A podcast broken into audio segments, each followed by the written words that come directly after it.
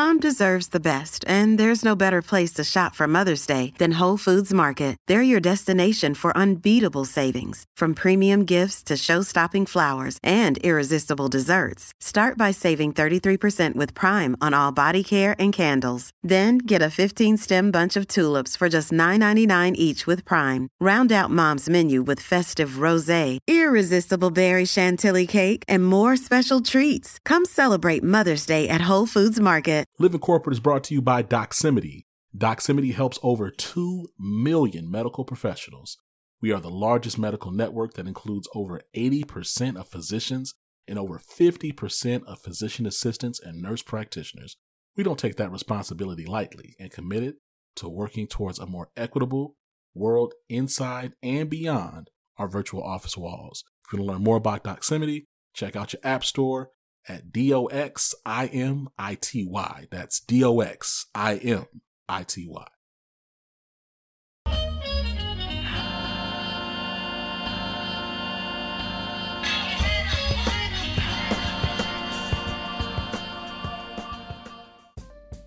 What's up, y'all? It's Zach with Corporate, and listen, I struggle. I, I, I've cons- I've historically struggled with the concept of patriarchy. Like I've been getting into it and like really seeking to understand it as like conceptually, and then also my place and role in it as a as a black man.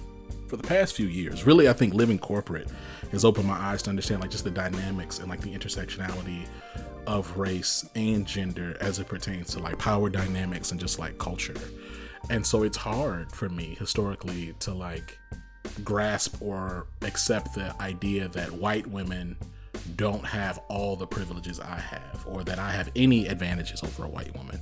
But the reality of patriarchy is that while I certainly don't have the same benefits as a white man or a more white adjacent man has, uh, I certainly, as a man, participate in the patriarchy and benefit from it in ways that white women simply do not at the same time. One could argue that white women benefit and certainly engage in the patriarchy in ways that I do not. But the point is, is that I think the conversation around like patriarchy, like and just for those who don't know, patriarchy ultimately just the concept that that men are in charge and are by default and design the authority in this country and culture and in every in every aspect of uh, culture that men are the default and that women are seen as the weaker the um, and frankly women are seen as uh, lesser to be dominated right? Like there's a bunch we could like go into you talk like various definitions of uh, the patriarchy but the point is is that you know i very much so appreciate conversations that really seek to engage that and um, and really again like engage how black men um, it play a role in it especially as it pertains to how we create harm um, disinclusion and outright malice for black women especially black trans women but black women across the board. Um, and i i say all this i give all this intro to say I'm really thankful for Frederick Joseph. Frederick and I, um, we connected some years ago at a Twitter event. Shout out Goddess, and I just really appreciate like all of his work, his voice, um, and the work that he's doing in the book that he wrote, Patriarchy Blues. Um, and then we talk about it in our interview uh, here that you're going to hear in a moment. But I really want to shout out Fred because there are very few people in this space, right? In this like media slash influencer slash thought leader space that you get authentic vibes from. Like most folks are here for, you know, to get put on, they're here for a look, they're here for a check. And Fred is just a nice guy, man. He's just an authentic, nice guy, right? And like, I, um, there's not a lot of people like that you know, like in my experience, sadly to say, like it's true. Like there's just not a lot of people like that. So I want to shout out Fred. I'm really excited about the conversation y'all gonna hear in a minute.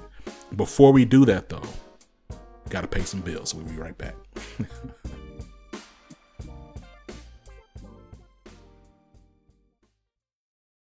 This episode of Living Corporate is brought to you by Blind. Blind is a trusted community of more than 5 million verified professionals. On Blind, professionals connect and have honest discussions about salaries and what it's really like to work at or interview with a company. You can also join your private company channel to have a candid and safe conversation with your coworkers about what's really going on. And because it's anonymous, you can be honest and trust what you read. Check out teamblind.com to get the latest insights and the answers to your workplace questions. When you're building a culture of belonging, every word counts. That's why Textio brings the world's most advanced language insights into your hiring and employer brand content. Our industry leading approach to artificial intelligence and machine learning provides the tools needed to find more diverse candidates. In short, Textio builds more equitable workspaces, guiding businesses and writing more inclusive job posts. And we're building on that success by bringing even more products to the market for all people who share our belief that language matters. Words have power, and at Textio, we harness that power to increase the access and availability of value driven work for everyone.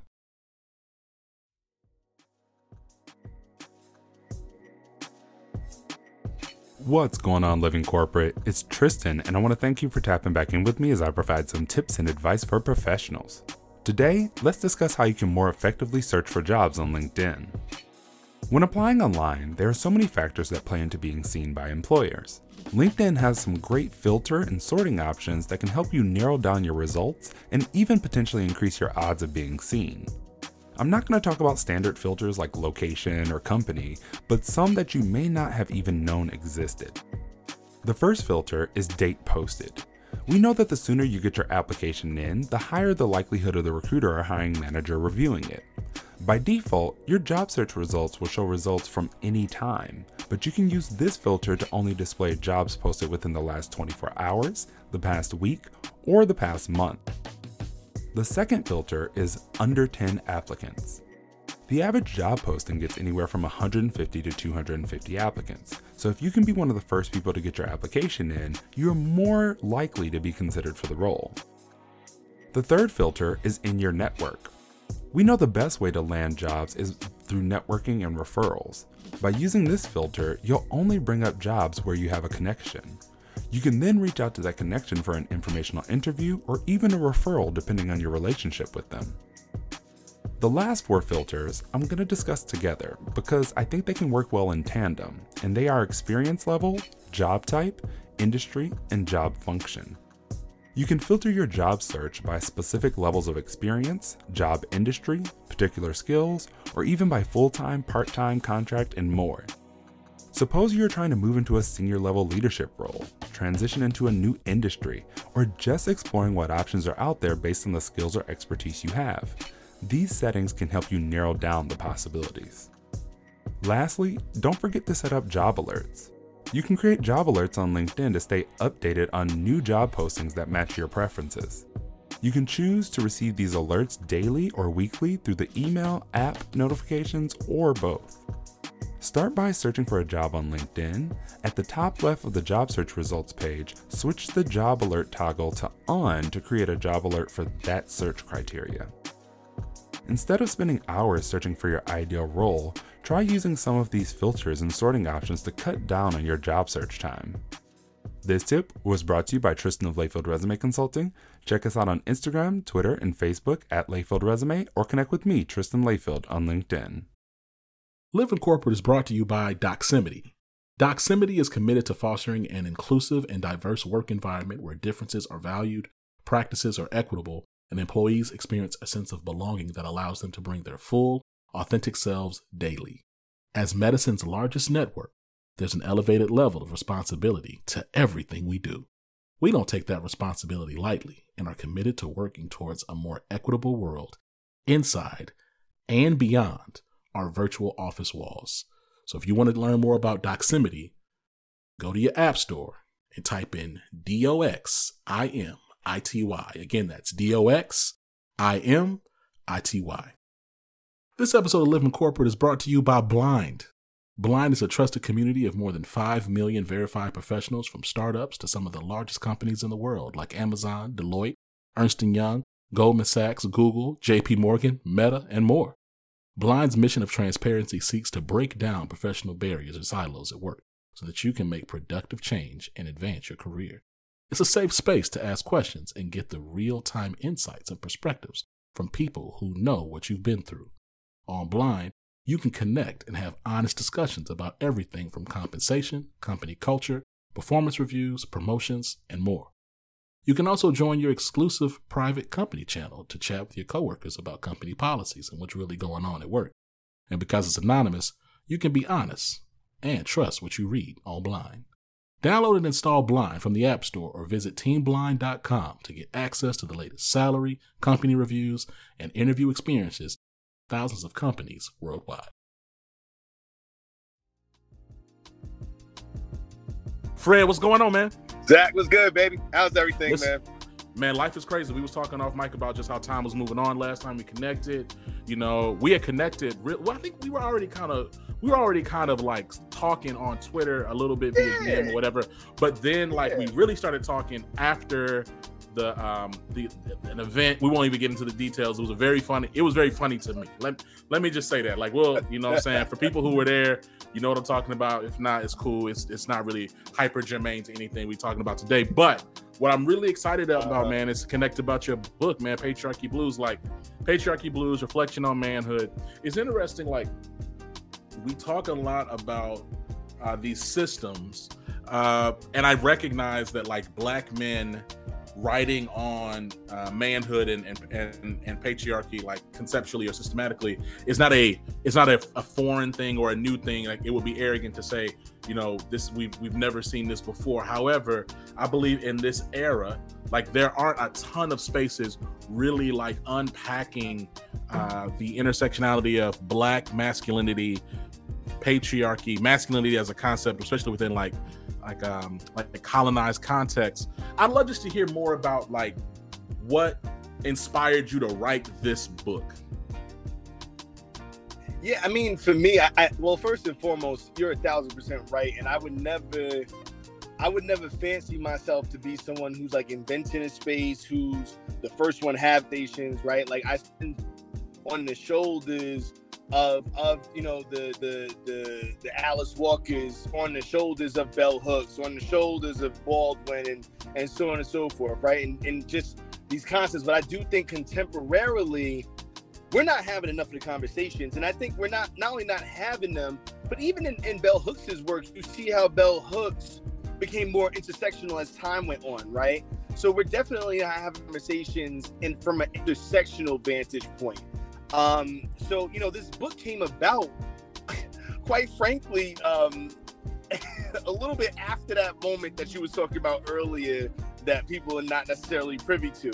Um, you know, I was thinking about how we all play a role in being in upholding and being complicit in in these structures, whether we're talking about white supremacy, capitalism, patriarchy. And when I thought about patriarchy, I'm like, man, we really don't be talking about this enough. You know, patriarchy is kind of framed through the lens of white feminism oftentimes, right? Like, oh, misogyny, sexism, men are doing this, so on and so forth. I'm like, man, but but we really need to also be talking about transphobia, homophobia, toxic masculinity, um, and the ways in which those affect the black community um, as well, very specifically.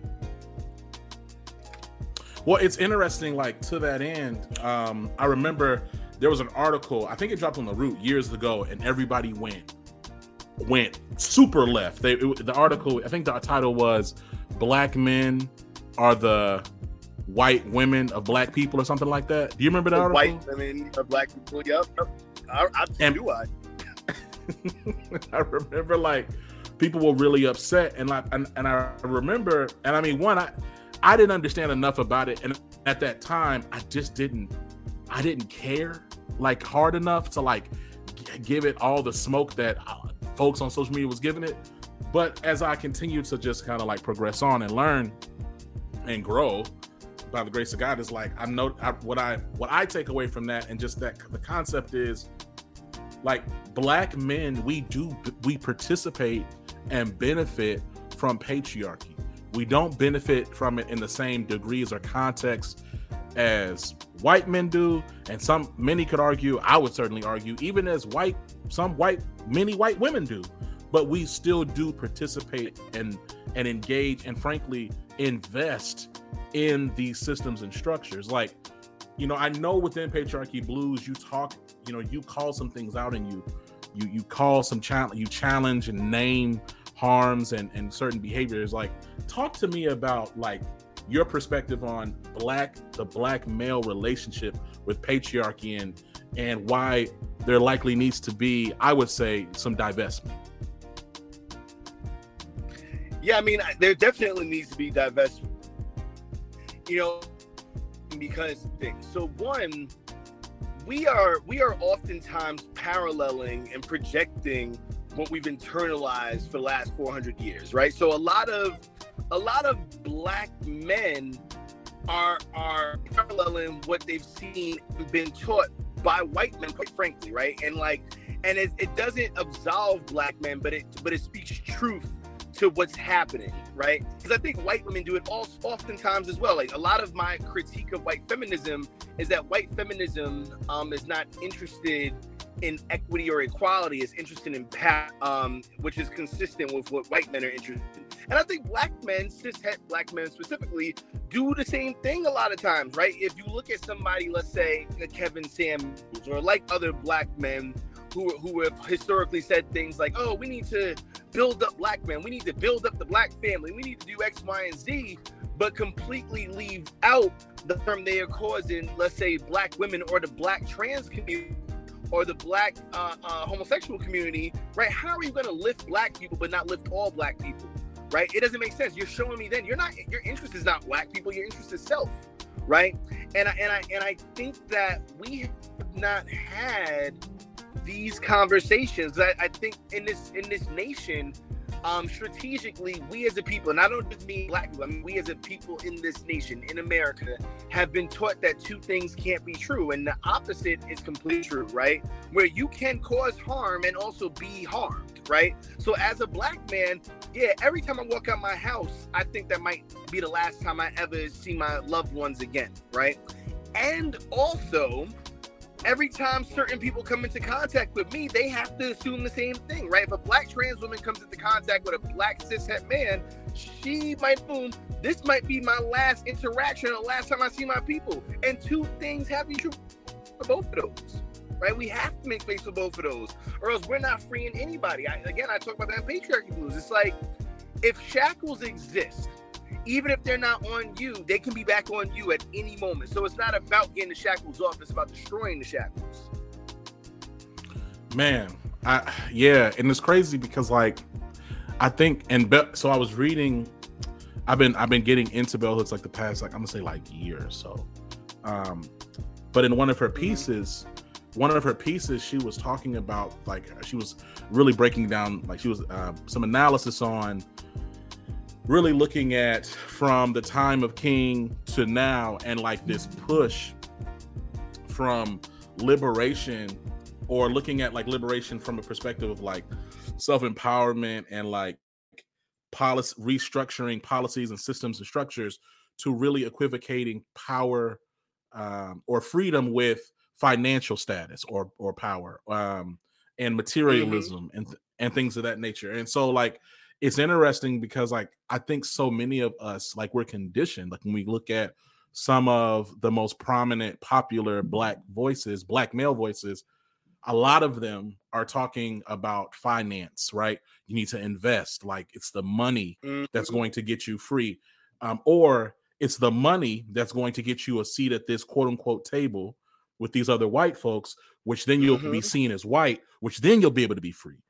And like I think like there's you know there's so much just to unlearn. Um I- i'm curious though like you know like we're in 2022 gen z um continues to be like this ever growing group.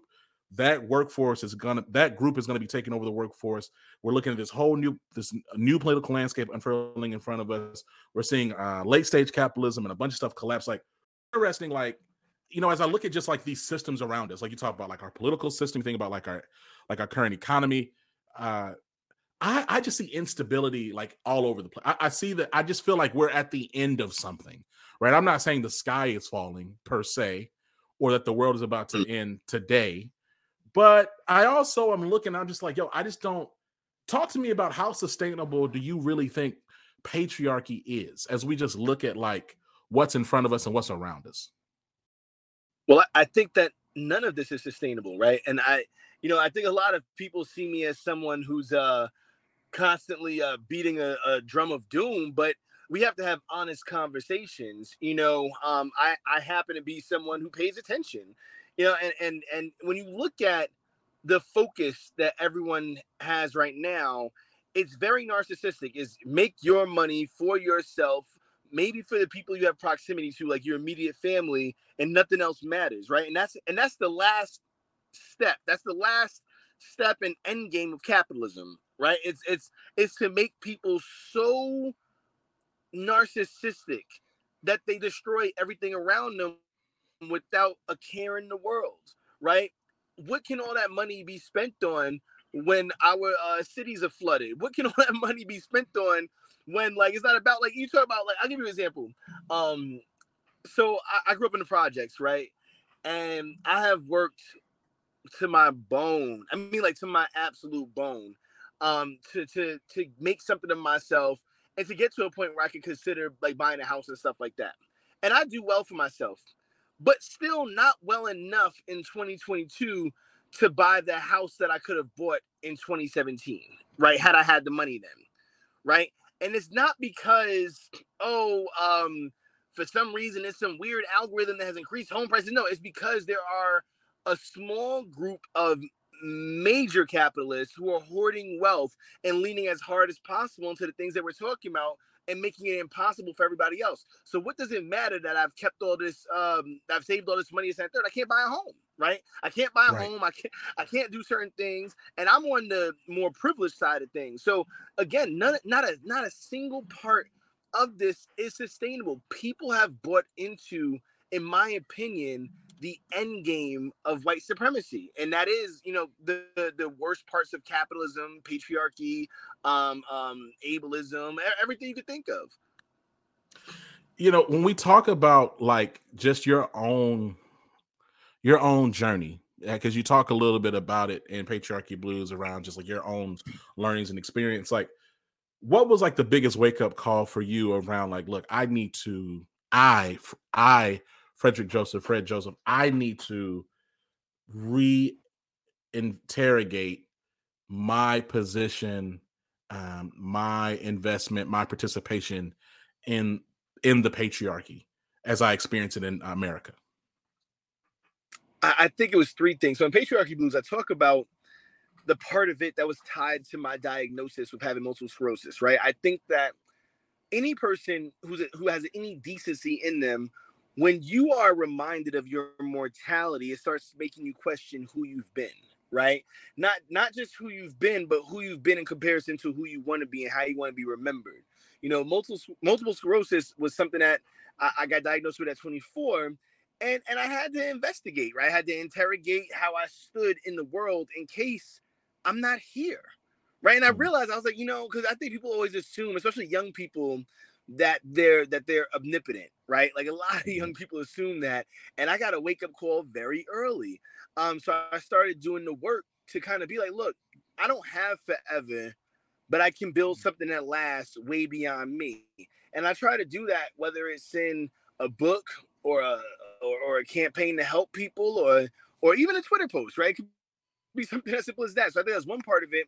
And then the other parts, I think one, as horrible as social media is, it has given me the chance to connect with people from all over walks of life, perspectives, so on and so forth. People like yourself, where it's just like I'm reaffirmed on certain things and challenged on certain things. Like I'll, you know, I'll see you post something. I'm like, mm, the brother's right there, right? And I'll just be like, let me think about that. Mm-hmm. Yeah, you know what I'm saying? And and I'm considering, but social media also gave me an opportunity to be in space with people, and particularly the Black trans community and trans women very specifically um and and seeing how trans women who are the most oppressed group in our world right black trans women specifically like how they had to both strive to find their happiness and joy and healing in a world where everything is set against them because they're facing the intersectional oppression of transphobia patriarchy white supremacy capitalism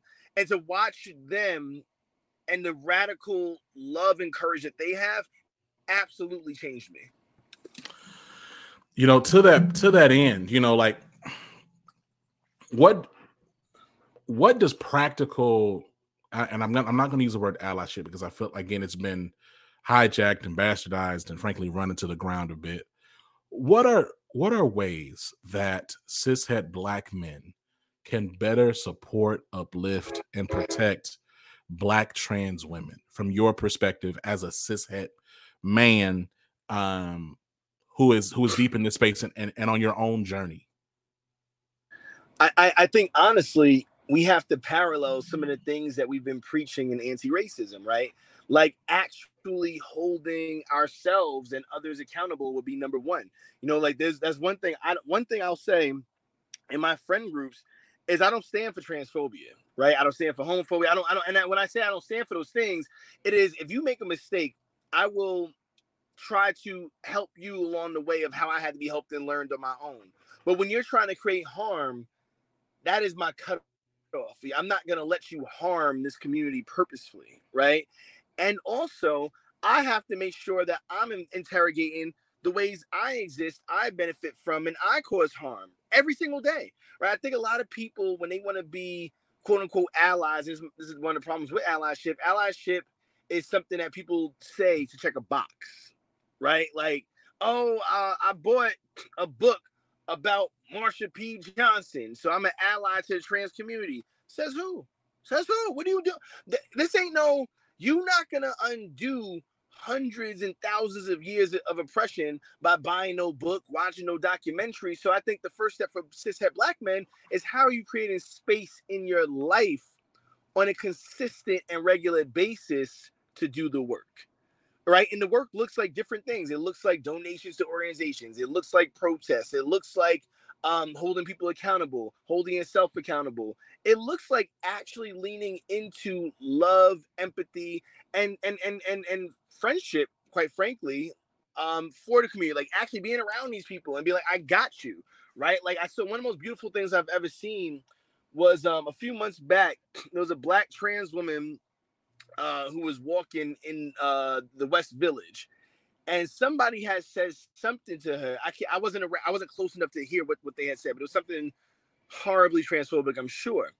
And I saw the black trans woman. She started arguing with this guy who's with his friends. So I'm walking over there, and I'm you know I'm ready to say something. I'm, I'm I mean not to be problematic, but I'm ready for war. You know what I mean? Like I stand by this. You know what I mean?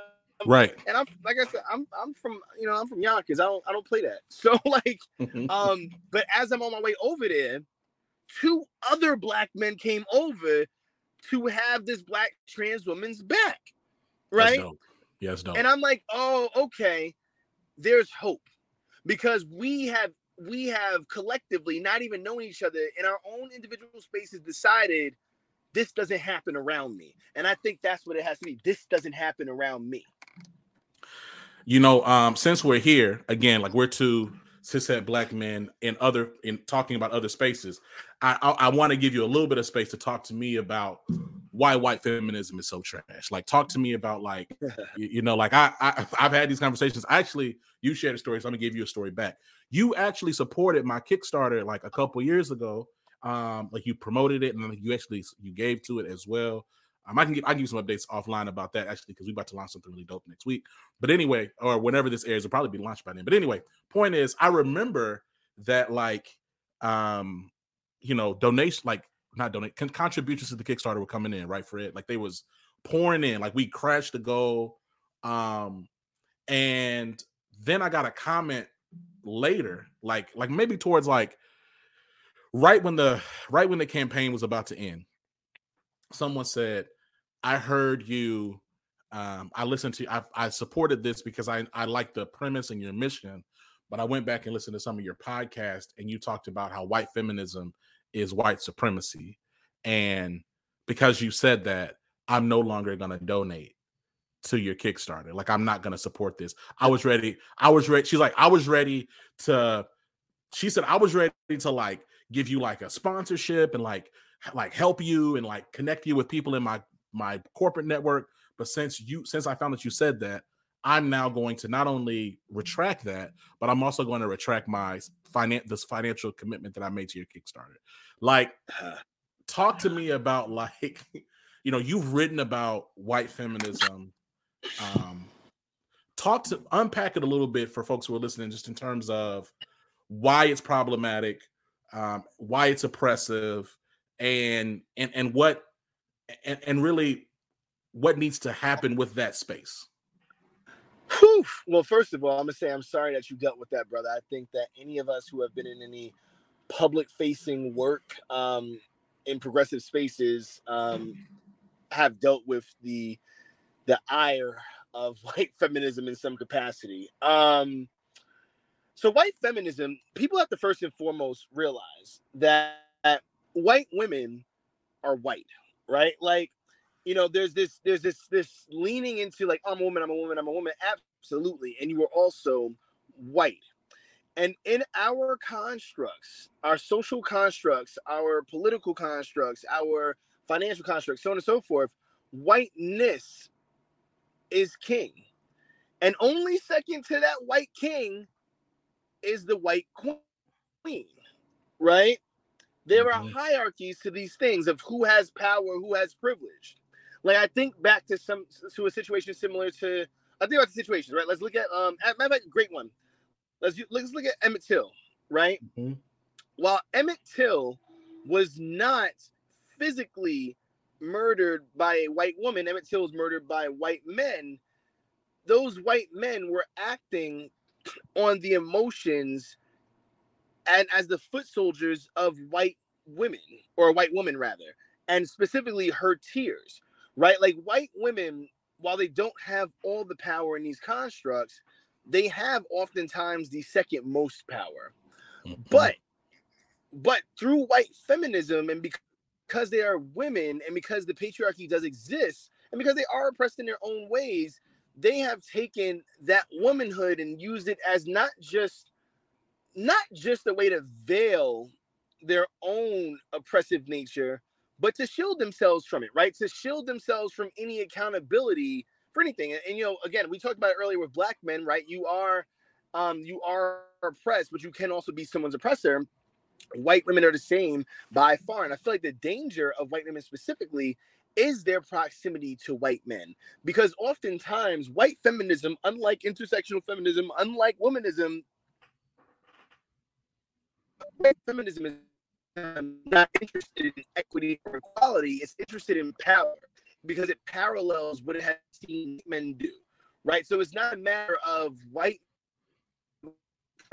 want to level the playing field is white us, and that we want to take the place at the top of the totem pole, right?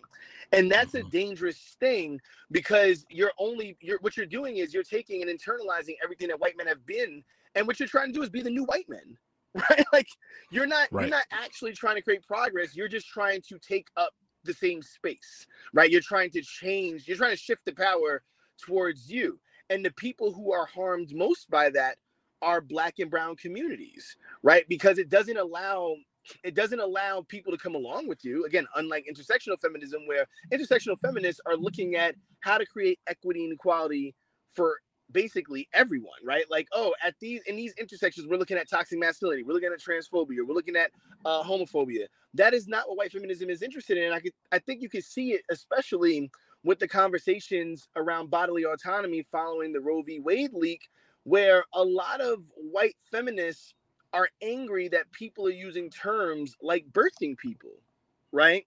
Because the reality of it is, if a person is a trans man, um, they oftentimes have reproductive organs, right? Unless they have had transitional surgery to change that. But they they oftentimes can still have reproductive organs, meaning that that is a man who can give birth, meaning that not only women can give birth, but because that that is an inclusive narrative, that is an inclusive conversation that draws upon more than just the victimization of white women specifically they don't they're not interested in that conversation they're actually opposed to that conversation very similar to how white men are opposed to any conversation about progress of anybody else but themselves Ooh. That's why you be selling them books, dog. For real. talking that talk on here. Um, Fred, look, man, it's always a pleasure. You know you're a friend of the show. Um, you're welcome back anytime. The book is called Patriarchy Blues. phenomenal read, empowering, uh, challenging read, but empowering at the same time. And uh, man, I just want to thank you again. Uh, look, man, it can't let this like we talked off off mic uh, last time we spoke. I think my my baby was like you know a couple months old. Man, let's not let just, it be too long till we talk again. Just yeah, man. We we're not doing that again because I think now more than ever, especially um, you know, people who who find healing and and soft places to land in these days got to be in those places more often. Like just we we be too on the same page not to connect more. So um, I hold myself accountable. So as soon as we jump off of here, I'm about to. I don't even know if you have my number. Like we need to be texting on a regular basis and just kicking it. So That's I'm gonna, I'm gonna message you like literally in the next two minutes. I got you, dog. I appreciate you, man. Let's talk soon. Absolutely, bro. Love to y'all over there. Hey, man. Love to you too. Peace. Later.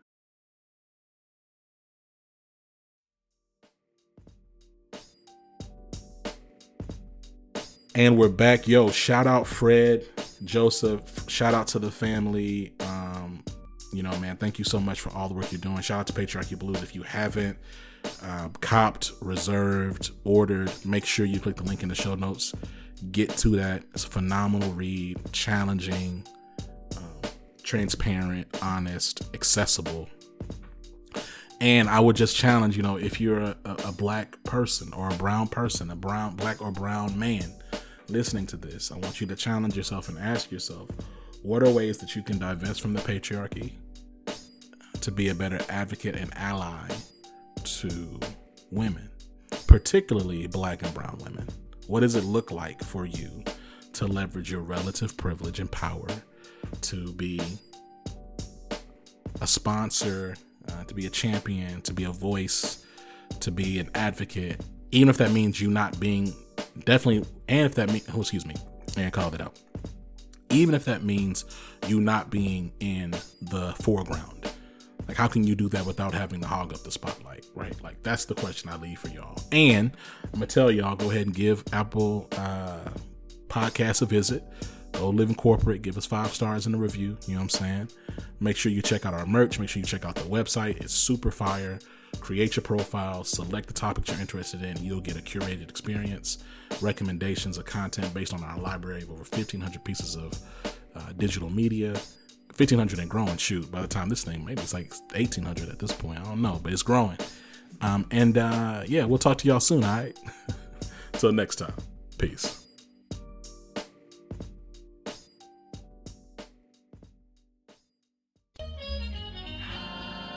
Living Corporate is a podcast by Living Corporate LLC.